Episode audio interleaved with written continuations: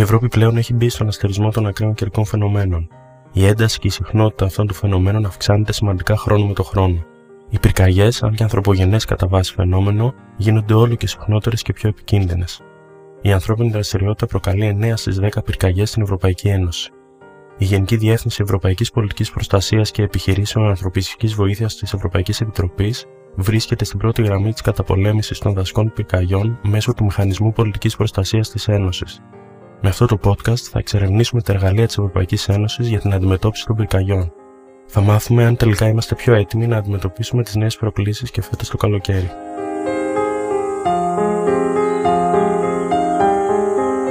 Μιλήσαμε λοιπόν με τον κύριο Ιωάννη Αντρεδάκη, αναλυτή και επιστημονικό σύμβουλο με εμπειρία στην αμυντική βιομηχανία και την περιβαλλοντική έρευνα γύρω από το πώς λειτουργούν οι μηχανισμοί της Ένωσης και το κατά πόσο είμαστε έτοιμοι να ανταποκριθούμε στις φετινέ προκλήσεις.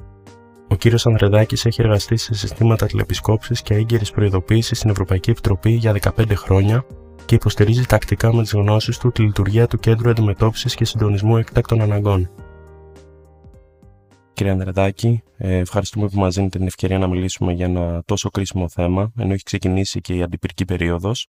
Το θέμα τώρα της πολιτικής προστασίας και της διαχείρισης κρίσεων που προκύπτουν και από τα ακραία καιρικά φαινόμενα σκαρφαλώνει στη λίστα των προτεραιοτήτων της Ένωσης. Και είναι αλήθεια και ότι η κοινή γνώμη στρέφεται όλο και περισσότερο σε αυτά τα θέματα. Έχουμε και στην Ελλάδα μια πολύ πρόσφατη πείρα με τι πυρκαγιέ του περασμένου καλοκαιριού. Θα θέλετε να μας πείτε δύο λόγια για τους βασικούς μηχανισμούς που διαθέτει η Ένωση σχετικά με την αντιμετώπιση τέτοιων φαινομένων; Η Ευρωπαϊκή Ένωση ε, διαθέτει ένα βασικό εργαλείο από τη κραχό κοκαλιά όλων των υπολείπων για την αντιμετώπιση των φαινομένων αυτών και είναι ο μηχανισμός, ο Ευρωπαϊκός Μηχανισμός Πολιτικής Προστασίας ε, που ιδρύθηκε το 2001 και σκοπό έχει να ενισχύσει τη συνεργασία ε, των κρατών μελών ε, στην πολιτική προστασία και να βελτιώσει την πρόληψη και την αντιμετώπιση καταστροφών και εκτακτών αναγκών. Μέσα στο μηχανισμό πολιτικής προστασίας ε, υπάρχουν κάποια ας το πούμε, εργαλεία ε, άμεσης εφαρμογής για βοήθεια μεταξύ των κρατών μελών. Το πρώτο από αυτά και πιο παλιό είναι η Ευρωπαϊκή Δεξαμενή Πολιτικής Προστασίας, όπως λέγεται, που είναι ένα σύνολο πόρων και μέσων. Όταν λέμε μέσα, ας πούμε, στην περίπτωσή μας εννοούμε αεροσκάφη, πυροσβέστες και οχήματα που τα κράτη-μέλη του μηχανισμού έχουν δηλώσει εθελοντικά ότι ανήκουν στη δεξαμενή αυτή. Εντάξει. Αν κάποιο κράτος ζητήσει βοήθεια και μόνο τότε τα άλλα κράτη του μηχανισμού θα προσφέρουν κάποια από τα μέσα αυτά που έχουν θέσει στην δεξαμενή εφόσον οι συνθήκες τους το επιτρέπουν. Η απόφαση λοιπόν για να διαθέσει ένα κράτος μέλος σε κάποιο άλλο που ζητάει βοήθεια κάποια μέσα πυρόσβεσης ανήκει στο ίδιο το κράτος που προσφέρει.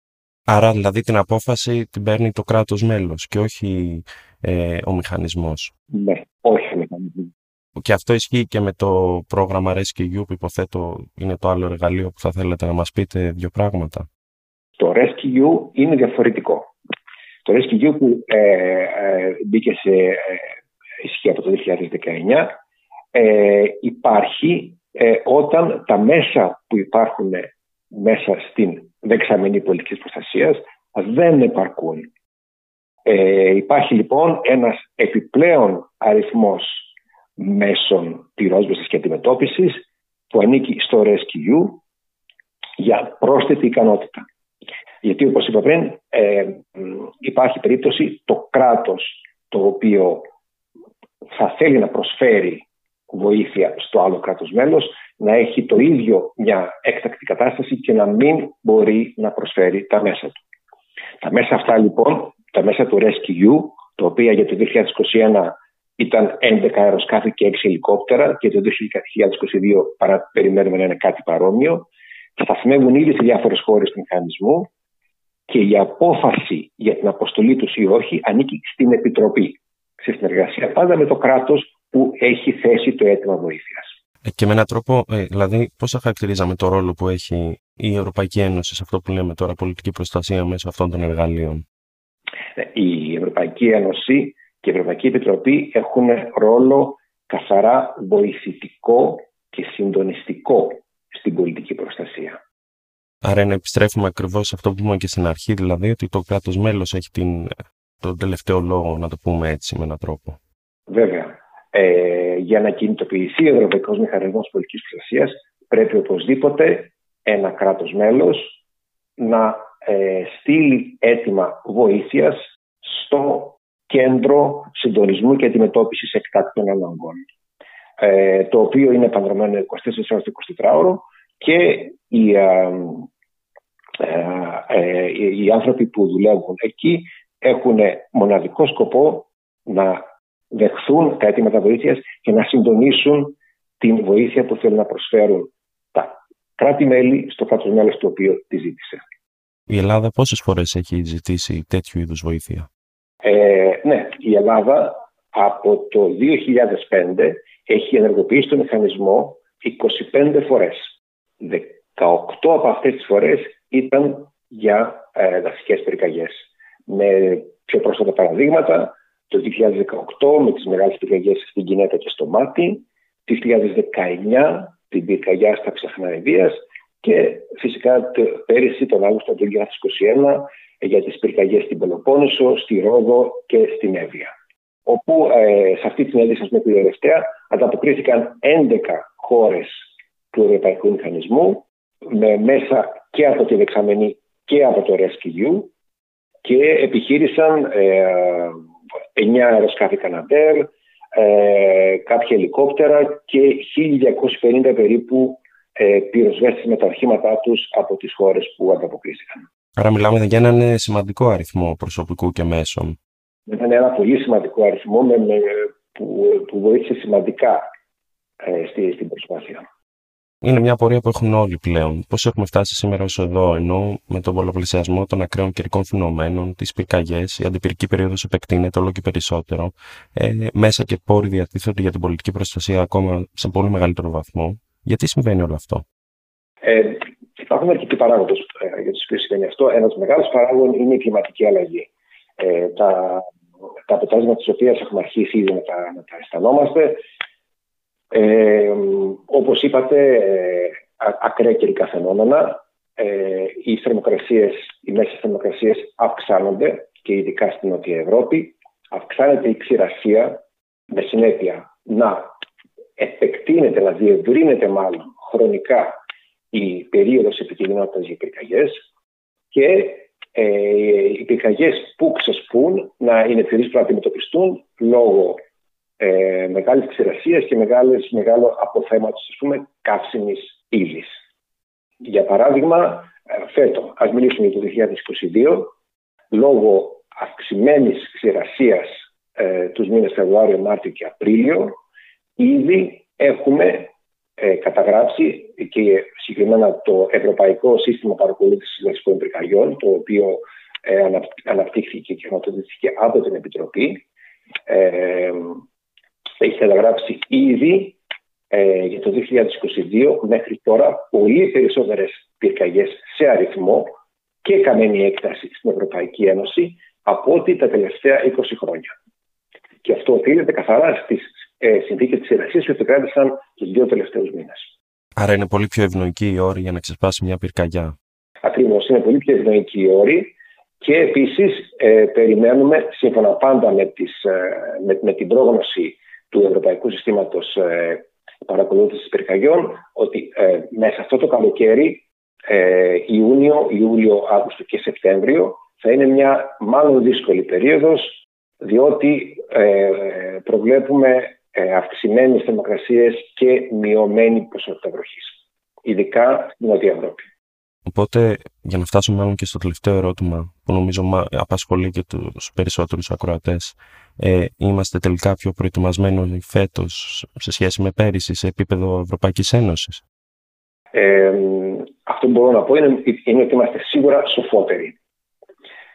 Κάθε χρόνο η Ευρωπαϊκή Ένωση στο τέλος της, ε, ε, της περίοδου δασικών πυρκαγιών διοργανώνει μια μεγάλη συνάντηση με όλα τα κράτη-μέλη όπου ξανακοιτάμε τι έγινε στην περίοδο που πέρασε και τι μπορούμε να μάθουμε από αυτό. Ε, όλα αυτά καταγράφονται, διανέμονται στις πολιτικές προστασίες των κρατών μελών Ε, από το 2019-20 είπαμε υπάρχει το Rescue το οποίο κάθε χρόνο θα ενισχύεται. Ε, είμαστε λοιπόν, μπορώ να πω ότι είμαστε καταρχήν σοφότεροι και σε επίπεδο μέσων κάθε χρονιά θα είμαστε και λίγο πιο προετοιμασμένοι από την επόμενη. Αυτό βέβαια δεν σημαίνει πάντα ότι κάθε χρονιά θα έχουμε λιγότερες πυρκαγιές. Όχι. Οι πυρκαγιές ε, είναι ένα αρκετά περίπλοκο φαινόμενο, είναι κυρίως ανθρωπογενές. Ε, το πώς να εξαρτηθεί μια πυρκαγιά εξαρτάται πάρα πολύ από τη διαμορφώση του εδάφους, από τις ε, μετρολογικές συνθήκες εκείνη τη στιγμή και για να προσθέσω και κάτι άλλο, υπάρχει και ένας άλλος παράγοντας που ευνοεί τις ε, επικίνδυνες ε, πυρκαγιές τα τελευταία χρόνια. Δεν είναι μόνο η κλιματική αλλαγή, είναι και η επέκταση του αστικού ιστού. Έχουμε λοιπόν, δεν έχουμε λοιπόν όπως παλιότερα μια καθαρή διάκριση μεταξύ βασικών πυρκαγιών και αστικών πυρκαγιών, μια κάτι που θα ξεσπάσει μέσα σε μια πόλη από κάποιο ηλεκτρική, από κάποιο πούμε. Αλλά έχουμε τώρα, όπως ας πούμε ήταν η πυρκαγιά στο μάτι, πυρκαγιές στον περιαστικό ιστό, στη ζώνη μεταξύ δάσους και πόλης, οι οποίες αυτές καθ' αυτές είναι ένα σχετικά πρόσφατο φαινόμενο που απαιτούν δικούς τους ε, ξεχωριστούς μηχανισμούς αντιμετώπισης και θέτουν ένα επιπλέον πρόβλημα σε αυτά που έχουμε ήδη. Νομίζω ήσασταν αρκετά διαφωτιστικός, κύριε Ανδρεδάκη. Ε, να σας ευχαριστήσω για ακόμη μια φορά που δεχτήκατε να, να συμβάλλετε τέλος πάντων και με τη γνώση σας στο αντικείμενο. Ελπίζω να πάνε όλα καλά φέτος τουλάχιστον. Ευχαρίστησή μου να προσφέρω στην πληροφορία μπορώ.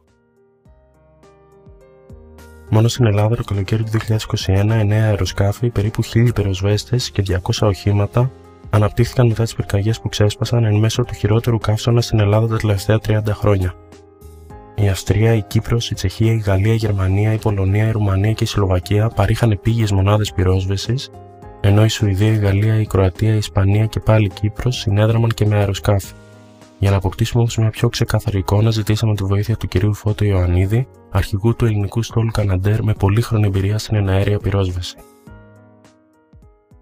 Κύριε Ιωαννίδη, Ευχαριστούμε και για τον χρόνο που μας διαθέτετε να μας μιλήσετε τέλος πάντων και με βάση τη δική σας εμπειρία για αυτά τα ζητήματα που αφορούν και τις πυρκαγιές ε, στην Ευρωπαϊκή Ένωση αλλά και ειδικά στη χώρα μας. Έχει μια παραπάνω σημασία άνθρωποι με τη δική σας εμπειρία να δίνουν και μια πιο ξεκάθαρη εικόνα στο κοινό για το πώς λειτουργεί στην πράξη όλος αυτός ο μηχανισμός που λέμε πολιτικής προστασία στην Ευρωπαϊκή Ένωση. Ε, το ερώτημα που έρχεται πρώτα στο μυαλό πολλών είναι πώς είναι δυνατόν τώρα το προσωπικό στο πεδίο, άνθρωποι από διαφορετικές χώρες, με διαφορετική γλώσσα, ακόμα και διαφορετική κουλτούρα, να μπορούν να συντονίζονται και να ενεργούν από κοινού σε ακραίες καταστάσεις όπως μια πυρκαγιά. Αν μπορείτε να μας πείτε κι εσείς από τη δικιά σας την εμπειρία ε, μια γνώμη. Ε, η απάντηση είναι εύκολη που θα μπορούσα να πω γιατί ο στόχος είναι κοινός. Είτε είμαστε εδώ στην Ελλάδα, είτε είμαστε στη Γαλλία, στην Ιταλία, οπουδήποτε στην Ευρωπαϊκή Ένωση και σε άλλες χώρες, όχι μόνο σε μέλη της Ευρωπαϊκής Ένωσης. Ο στόχος είναι να σβήσουμε κάθε πυρκαγιά που απειλεί ε, ανθρώπινες ζωές, ε, περιουσίες ε, ή δάση, οτιδήποτε.